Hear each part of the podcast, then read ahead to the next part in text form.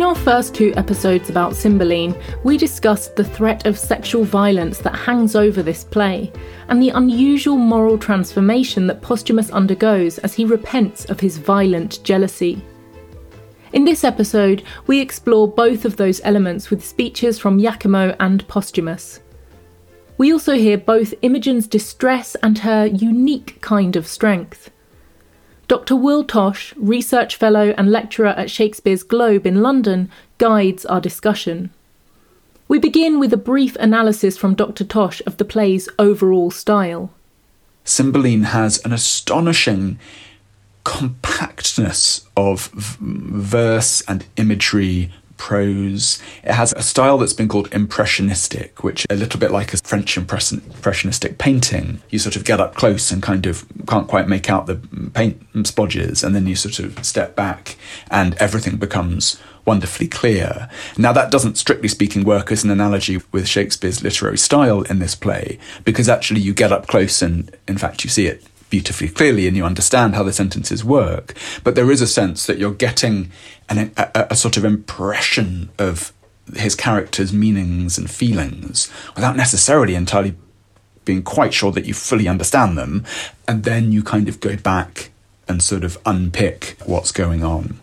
And I've got one example here of the way that Shakespeare's language seems to go in, on, into another kind of level in, in this play. And it's from Act 2, Scene 4, when Iachimo uses the evidence that he's gathered on his trip to England of Imogen's bedchamber and comes back to Rome. And there's this terrible scene where Iachimo describes Imogen's bedroom, which he could only possibly have seen if he had slept with her. And he's describing the, the chimney piece in Imogen's bedroom, the decorated stonework around the fireplace. And he says that the chimney piece is, is, is, is chaste Dian bathing. So it's a carved relief of Diana bathing. And Iachimo says in description of this beautiful chimney piece, never saw I figures so likely to report themselves. The cutter was as another nature, dumb, outwent her, motion and breath left out. And I love that because it's a very conventional statement that the, the, the sculpture was almost as talented as nature herself, able to make things almost as lifelike as real people. But that incredibly compacted sentence, the cutter was as another nature, dumb, outwent her, motion and breath left out. So the person who cut that stone was like another Mother Nature, although his creations are silent. He went further than nature, outwent her, even though his figures don't have motion and breath. And so many words seem to be left out of that sentence. But yet you get most beautifully, even though the person who's saying these lines is dreadful, most beautifully you get that sense. The cutter was as another nature, dumb, out went her, motion and breath left out. Our first speech comes from Act 2, Iachimo has made a wager with Posthumus that he can persuade Imogen to break her marriage vows and sleep with him. Imogen rejected Iachimo when he propositioned her. Now he has devised another way to win the wager.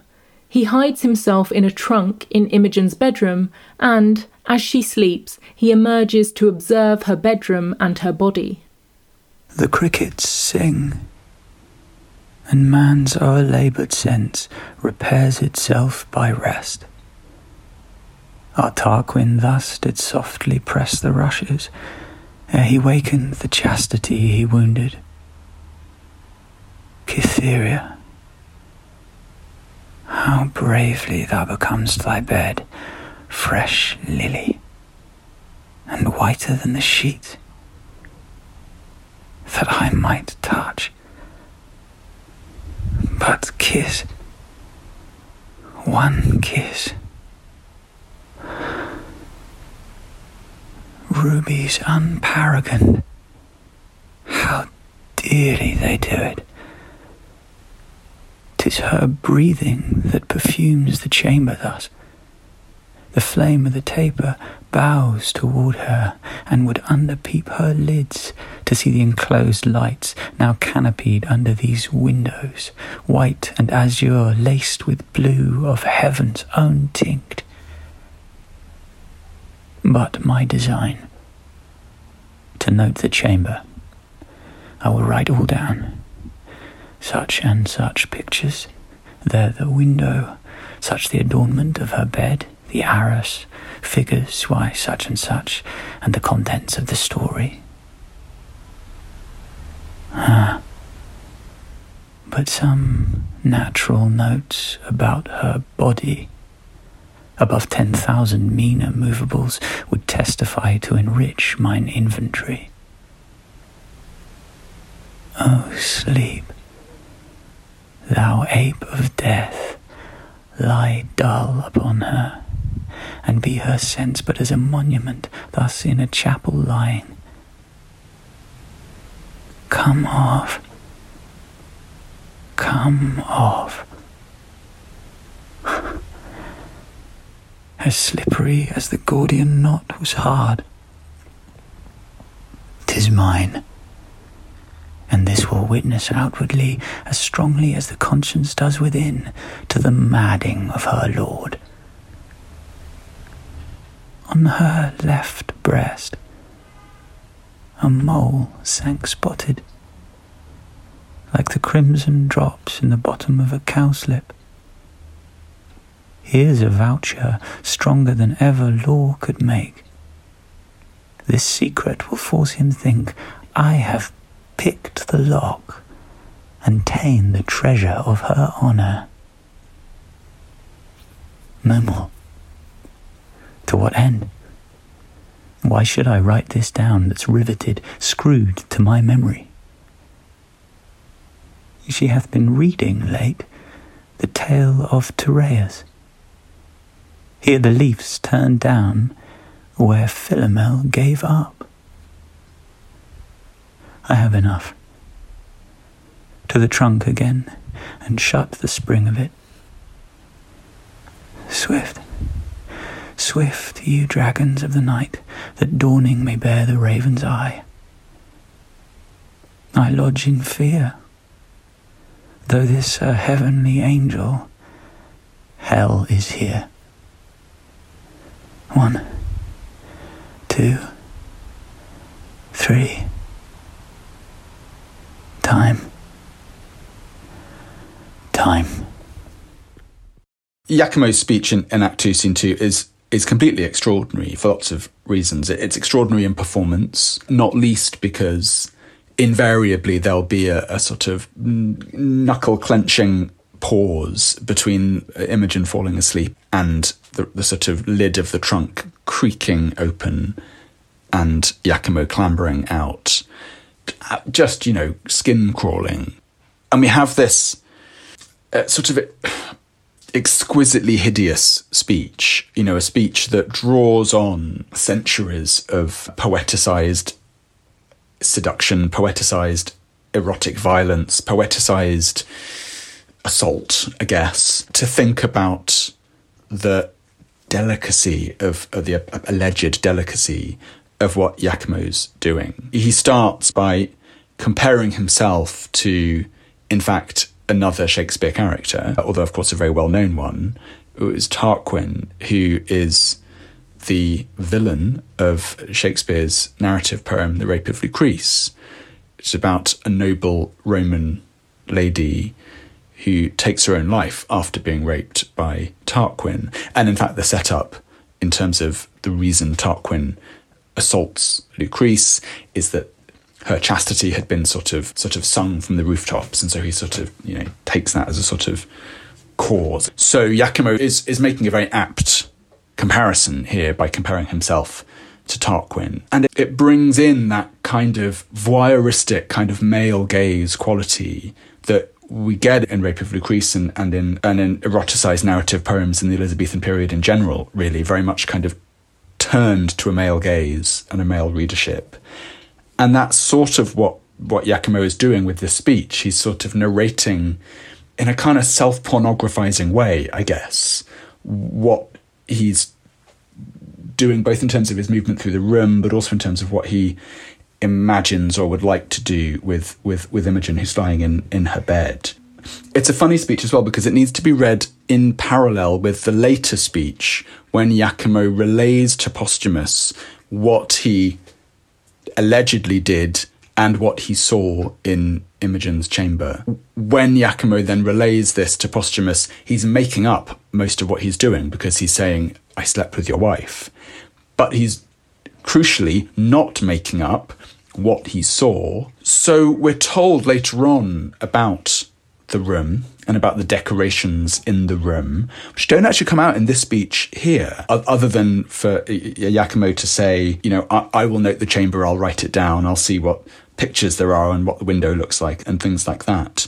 But we're told later that the decorations include uh, a depiction of Cleopatra meeting for the first time Mark Antony and Diana bathing in the forest, beheld, we assume, by Actaeon, the story from, from Ovid's Metamorphoses.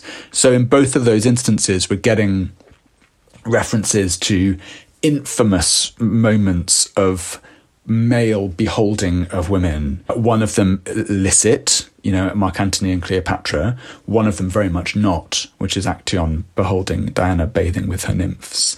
So that sense that Iachimo is presenting both to us as an audience and to, and to Posthumus this sort of literary background to the form of assault that he's planning uh, we see that also in the in the reading that that Imogen has been doing before she fell asleep. She's evidently reading a copy of Ovid's Metamorphoses, and she's reading the tale of Tereus uh, and Philomel, a notorious and unpleasant metamorphic tale that Shakespeare had already sort of essayed in Titus Andronicus about a, a king who, Tereus, who rapes Philomel, then cuts her tongue out so she can't describe her assault to anyone and seek justice. So so there's so much kind of cramming into this moment with Iachimo, this speech, that it's quite easy to sort of be a bit kind of bedazzled by its sort of literary heritage and the fact that Iachimo is kind of drawing on all of these sorts of precedents. To forget what he's doing, which is crawling out of a trunk, stepped around like a thief and a peeping Tom, and then gets close enough to Imogen to note that there are blue veins on her eyelids, to note that when he lifts up the bedclothes and stares at her naked body, that she's got a mole on or just underneath her breast. That's the most kind of squalid, awful thing. It's not Ovidian. It's not a sort of Shakespearean, er, you know, erotic narrative poem. It's perverted and really messed up. But so we're getting both of those kind of va- themes and values kind of crashing through this speech. At the same time, if we imagine it performed, we've got that eh, sort of that that turbocharge of tension of he's in her room. Is she going to wake up? What is he going to do? If we're watching this, we don't know what his, for the first time, we don't know what his intentions are. We see an incredibly vulnerable woman lying alone in bed with a man prowling around her bedroom. You know, absolutely terrifying. The, the, the, the speech, kind of the whole scene, ends by kind of pulling that tension back into the box again. So Iachimo says, I have enough, he's got enough information. And he narrates himself back into the trunk where he also hears the, the, the, the, clock strike three. So we have that wonderful compression of time. We, have just heard the clock strike midnight. Now we're, you know, a few minutes later, we hear the clock strike three, which tells us he's either been in that box for hours or he's been prowling around for hours. And then both of those items of furniture are kind of pulled off stage and, and, and, and the scene ends. And we assume audiences let out the most enormous kind of exhalation of breath because it is that kind of scene that, that makes you, I think, forget to, forget to breathe. Our second speech comes from Act 3. Thanks to his intrusion into Imogen's bedroom, Iachimo has been able to convince Posthumus that she has been unfaithful to him. Posthumus writes a letter to his servant Pisanio telling him to kill Imogen. At Milford Haven, Pisanio shows her the letter. The devastated Imogen begs Pisanio to carry out Posthumus's order and kill her, but in the same speech, she shows an unusual strength, and shortly after this speech, she will set off on a new life, dressed as a boy, in the wilds of Wales. Why, I must die. And if I do not by thy hand, thou art no servant of thy master's. Against self slaughter there is a prohibition so divine that cravens my weak hand. Come! Here's my heart. Something's afore it. Soft. Soft. Will no defence. Obedient as the scabbard. What is here? the scriptures of the loyal Leonatus, all turned to heresy. Away! Away! Corrupters of my faith, you shall no more be stomachers to my heart.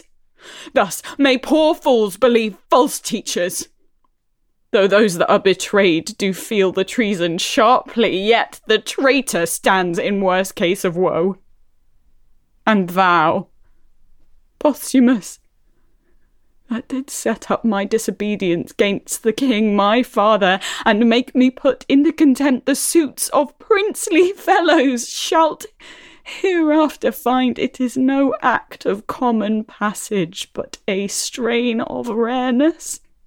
And I grieve myself to think, when thou shalt be besieged by her that thou now tirest on, how thy memory will then be panged by me. Prithee, dispatch. The lamb entreats the butcher. Where's thy knife? Thou art too slow to do thy master's bidding when I desire it too.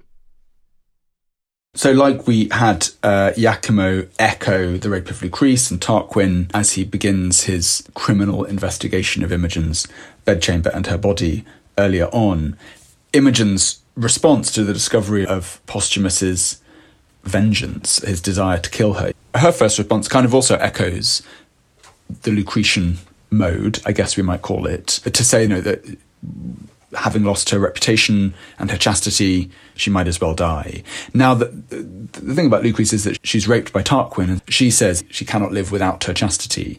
Now, Imogen hasn't had that experience, and what she's responding to is the apparent, the ostensible absence of love from her husband. This this sense that she is now regarded as adulterous by him means that her heart's just been kind of completely ripped out. But I do think there's a real presentation of Imogen's strength here. I know it sounds slightly counterintuitive, and real strength of character here, which is not to say that suicide is a sort of strong way out, although I'm sure in some senses it might be un- regarded as such, or that Shakespeare would have understood, or his audience would have understood, suicide as a strength. But there's something here that, that is quite unusual in Shakespearean heroines, and really quite unusual in Imogen where she is sort of calling on Posthumus, the absent Posthumus, and saying, It was you who made me love you, you who made me give up other kind of princely suitors and made me disobey my father, a kind of sin, you know, to marry you. Even and, and, and she's not regretting it at that point, I think.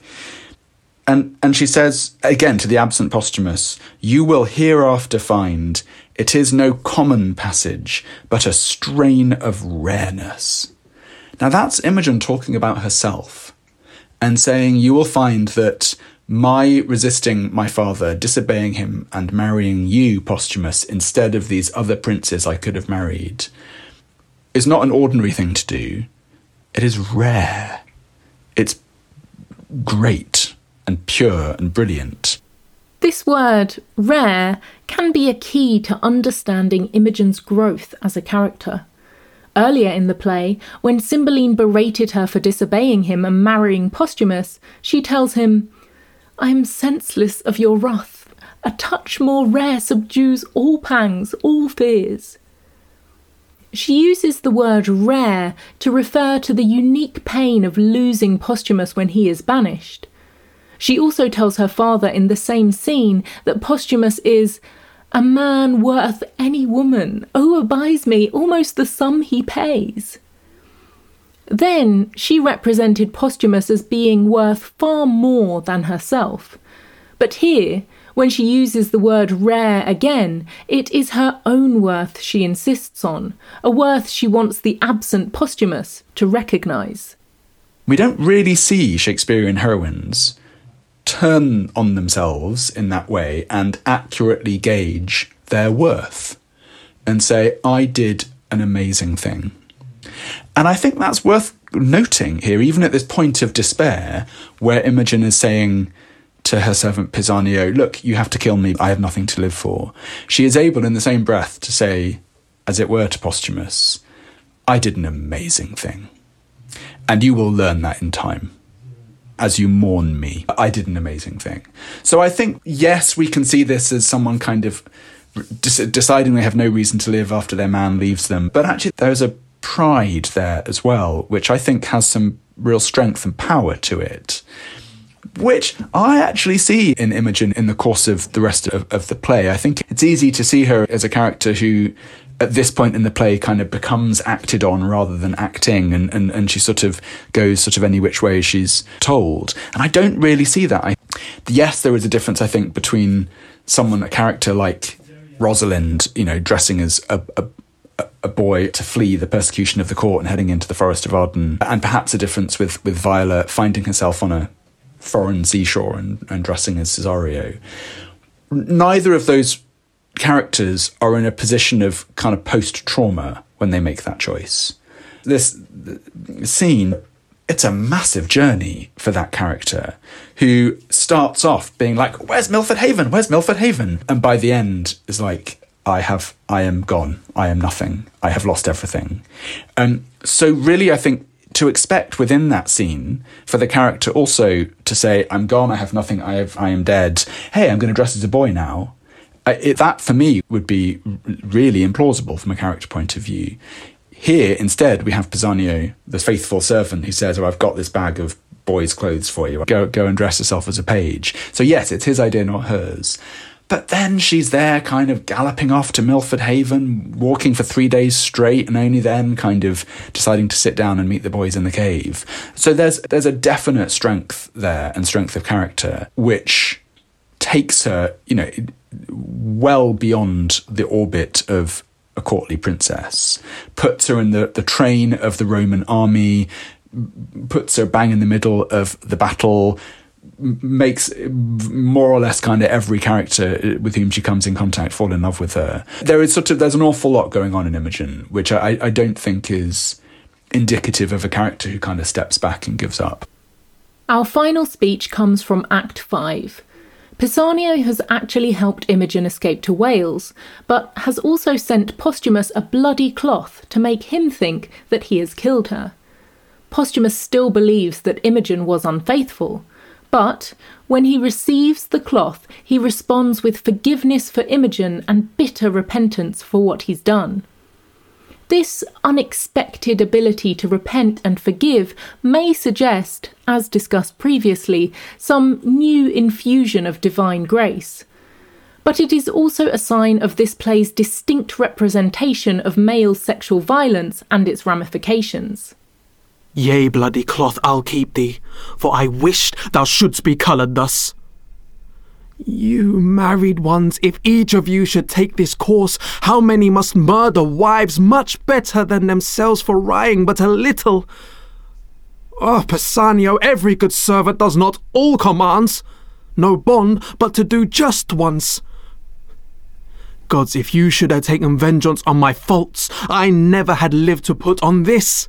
So had you saved the noble Imogen to repent, and struck me wretch more worth your vengeance. But alack, you snatch some hence for little faults. That's love, to have them fall no more. You some permit to second ills with ills, each elder worse, and make them dread it to the doer's thrift. But Imogen is your own. Do your best wills, and make me blessed to obey. I am brought hither among the Italian gentry, and to fight against my lady's kingdom. Tis enough that, Britain, I have killed thy mistress. Peace. I'll give no wound to thee. Therefore, good heavens, hear patiently my purpose. I'll disrobe me of these Italian weeds and suit myself as does a Briton peasant. So I'll fight against the part I come with. So I'll die for thee. Oh, Imogen, even for whom my life is every breath a death. And thus, unknown, pitied nor hated, to the face of peril myself I'll dedicate. Let me make men know more valour in me than my habits show. God's put the strength of the Leonati in me. To shame the guise of the world, I will begin the fashion, less without and more within. So Posthumus, he's a funny old hero, really, in many ways, because he stands out, I think, in, in Shakespeare's sort of parade of chief characters.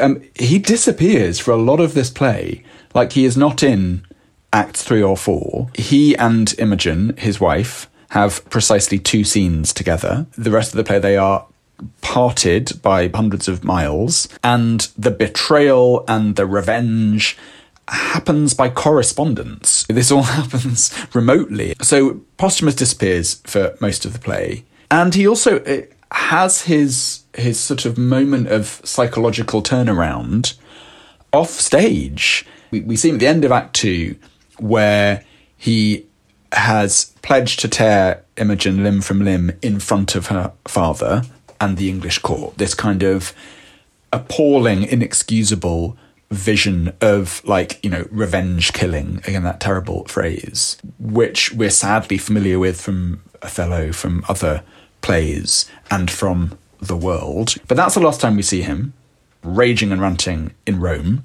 We get various letters kind of floating around from from posthumus to Pisanio and, and imogen. And then we see him at the start of act 5 just saying i was wrong. Posthumus has undergone his renov- his sort of psychological renovation, his ethical renovation. We haven't seen that process. We gather that, that he believes that Imogen is dead. He's kind of had word from Pisanio, who has claimed that he's done as he was bidden and, and, and killed her in revenge. And it is that news, we assume, that has sort of cleaned from his mind the idea that her infidelity was an issue. So we get it's sort an odd kind of setup that this hero who has disappeared for two acts, when like a lot has happened, suddenly kind of pops back up in Act Five, having been through clearly the mill. And I think there are lots of ways we can look at this and think about it from the point of view of character psychology. An actor playing Posthumus obviously has to make a lot of decisions about what he's gone through in the offstage time. And that's the privilege of an actor. They can make that journey. But I think it's sort of interesting to think in slightly more kind of abstract terms about the journey in that slightly terrible phrase, but sort of the journey of the story and also the journey of Posthumus, but also the journey of Posthumus as imagined through various other avatars. Because, yeah, we don't see Posthumus for acts three and four. Yes, he seems to sort of disappear in his rage and then kind of come back in his grief and repentance. But of course, we do see Cloten, and we see that journey, again, that terrible word, in the course of the bit of the play that Posthumus isn't in. And Cloten spends a lot of that play, bit of the play wearing Posthumus's clothes. And I, I don't think that Posthumus and Cloten are, for example, supposed to be doubled by the same actor, which is sometimes something that's been explored in performance. I don't think they're supposed to be the same person at all. And I don't think that that's really what the play is saying. But I think we should pay attention to the fact that that Cloten and other people around him, notably Imogen, register the fact that they look very alike. Now, not necessarily in terms of facial appearance. Imogen thinks that Cloten looks like Posthumus when he's lacking his head, but she really draws attention to their physical similarity and their similarity of physique, and particularly their kind of martial prowess. When he's dead and, and being embraced by Imogen, she's there kind of saying, It's the thigh of Posthumus, the martial leg. She's sort of getting from that body the fact that she's holding her husband. And it's, I mean, it's pushing it slightly, but I kind of feel like that what Cloten undergoes that sort of hideous threat that he starts off with when in sort of revenge against Imogen and Posthumus, he plots to make a journey to Milford Haven where he'll kill Posthumus in front of Imogen's eyes, rape her, and then beat her back to London. His kind of vicious, appalling v- fantasy that he's indulging in. And to do that, he'll kind of go dressed as, as Posthumus and send Imogen mad. Now, it's all, it's, it's not that different to what Posthumus has kind of imagined himself in, in Rome, where he's like, I'm going to tear her limb from limb in front of her, her father. So Imogen is the kind of victim of these sort of fantasies of assault from both of these men, one of whom she loves and is unjustly uh, uh, accused by, the other of whom she absolutely loathes, and where it's very clear through the play how much she loathes him. But in a sense, both of them are kind of that sort of male violence is coming from a similar place of, you know, Posthumus' sense that he's been sexually slighted. Cloten's sense that he's been sexually slighted because he's been turned down by Imogen. So we see where it ends with Cloten. His braggadocio, his ignorance, his stupidity, his vulgarity, his violence, his misogyny ends in him being decapitated and his head tossed into a river and not mourned. Now, that is a sort of consequence of those violent actions and thoughts I think kind of get landed on Posthumus. You know, there's a sort of sense in which there's a kind of transfer of that process to the absent Posthumus, who then we see him in Act Five, and it's sort of like he's kind of been through this. He's sort of been through what you know Cloten's sort of had as in consequence of his actions, and we then see him as this sort of uh, morally renovated person. So I, in strict naturalistic, sort of realistic terms, yeah, you get this slightly odd popping up of someone who, the last time we saw him an hour or so ago, was threatening to kill his wife, and now he believes it's apparently happened. He's filled with remorse. But I think there is something that the play is doing, which is suggesting a sort of generalized kind of male failure of sex of of sort of yeah a, a male failure of ethics, which we see expressed in one way by Cloten and another way by Posthumus. We close with a bonus rendition of Iachimo's speech by actor Donald Sumpter. The crickets sing, and man's or laboured sense repairs itself by rest. Our Tarquin thus did softly press the rushes ere he wakened the chastity he wounded. Cytherea how bravely thou becomest thy bed, fresh lily, and whiter than the sheets, that I might touch, but kiss. One kiss.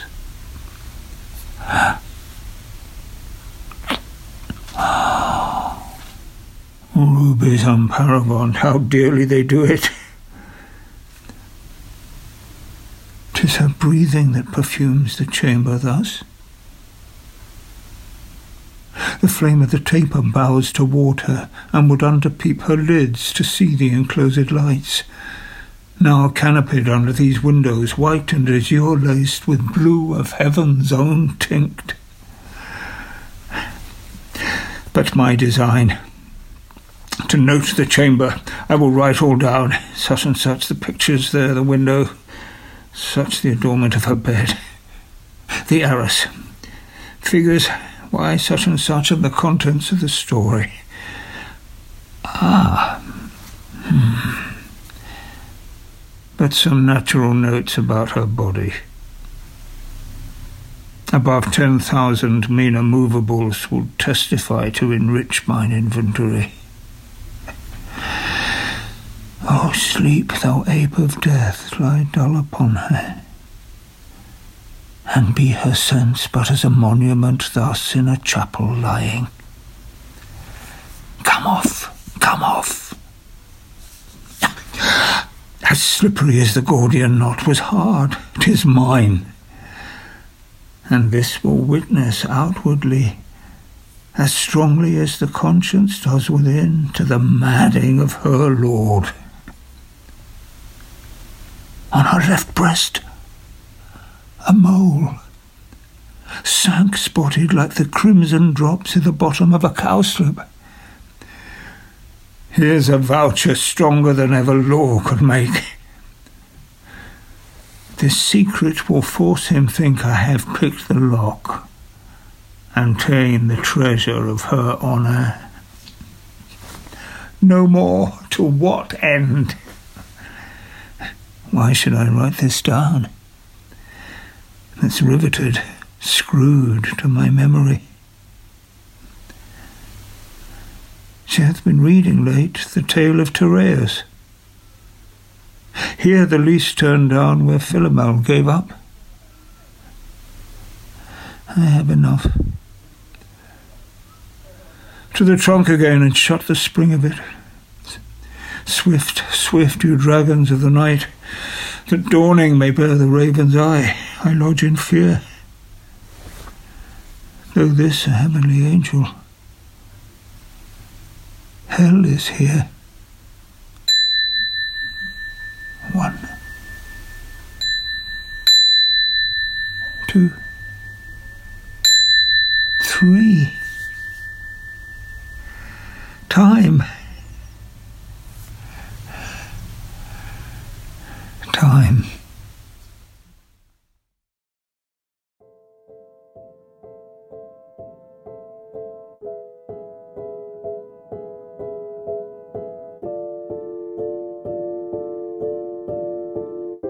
Shakespeare for All is written and produced by Maria Devlin McNair. Executive producer is Zachary Davis. Associate producer and narrator is Gemma Deer. Original music and sound design is by Jack Pombriant. This episode featured performances by the following actors Mark Courtley and Donald Sumpter for Iachimo, The Crickets Sing, Gabrielle Shepard for Imogen, Why I Must Die, Stuart Vincent for Posthumus, Yea, Bloody Cloth. For this course, information was drawn from and ideas were inspired by the following sources. Pamela Bickley and Jenny Stevens, Cymbeline, an experimental romance, Marjorie Garber, Shakespeare After All, Cynthia Marshall, A Modern Perspective, Cymbeline, Robert S. Miola, Wrying But a Little, Marriage, Punishment, and Forgiveness in Cymbeline, and the following editions of Cymbeline the 2005 New Cambridge Shakespeare, the 2016 Norton Shakespeare, and the 2017 Arden Shakespeare. Shakespeare for All is a Lyceum original production and available wherever you get your podcasts. Learn more about the show by visiting shakespeareforall.com. Thanks for listening. See you next time.